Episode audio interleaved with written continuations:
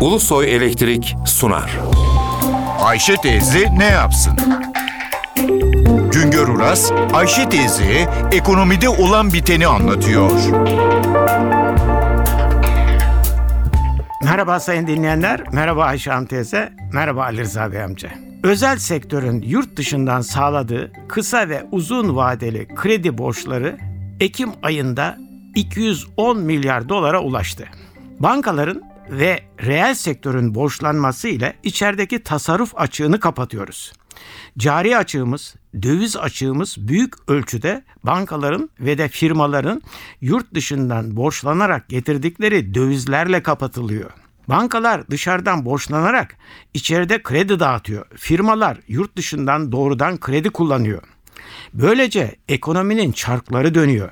Türkiye'nin toplam dış borcu yaklaşık 400 milyar dolar dolayında. Milli gelirin yaklaşık %50'si kadar bir borcumuz var. Toplam 400 milyar dolar dış borcun 210 milyar doları özel sektörün yurt dışındaki bankalardan kullandığı krediler. Bankaların ve firmaların bu borçları vadesinde ödenecek. Bu borçlar nasıl ödenecek? Hangi döviz kuruyla ödenecek? Ödemek için bankalar ve firmalar dövizi nereden bulacaklar? Bunları da düşünmemiz gerekiyor.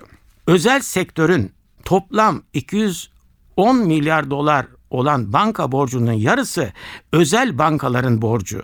Döviz fiyatı, dolar fiyatı arttıkça bankaların ve firmaların döviz borcunun karşılığı Türk lirası yükü de artıyor. Toplam 210 milyar dolar borcun 46 milyar dolarlık bölümü kısa vadeli borç. Firmaların, reel sektörün borcu 90 milyar dolara yakın. Borcun 85 milyar doları uzun vadeli kredilerden oluşuyor.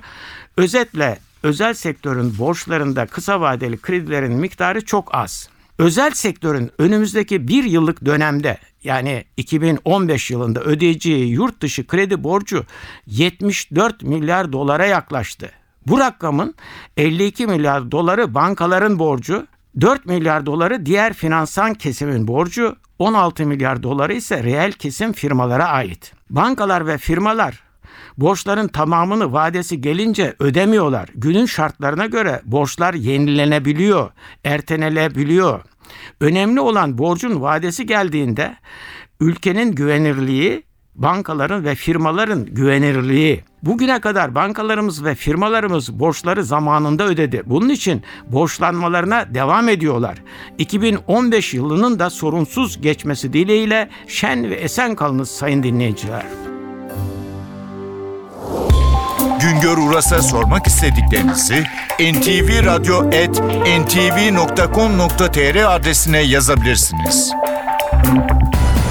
Ulusoy Elektrik Profesör Doktor Güngör Uras'la Ayşe teyze ne yapsını sundu. Ulusoy Elektrik. Tüm enerjimiz enerjiniz için.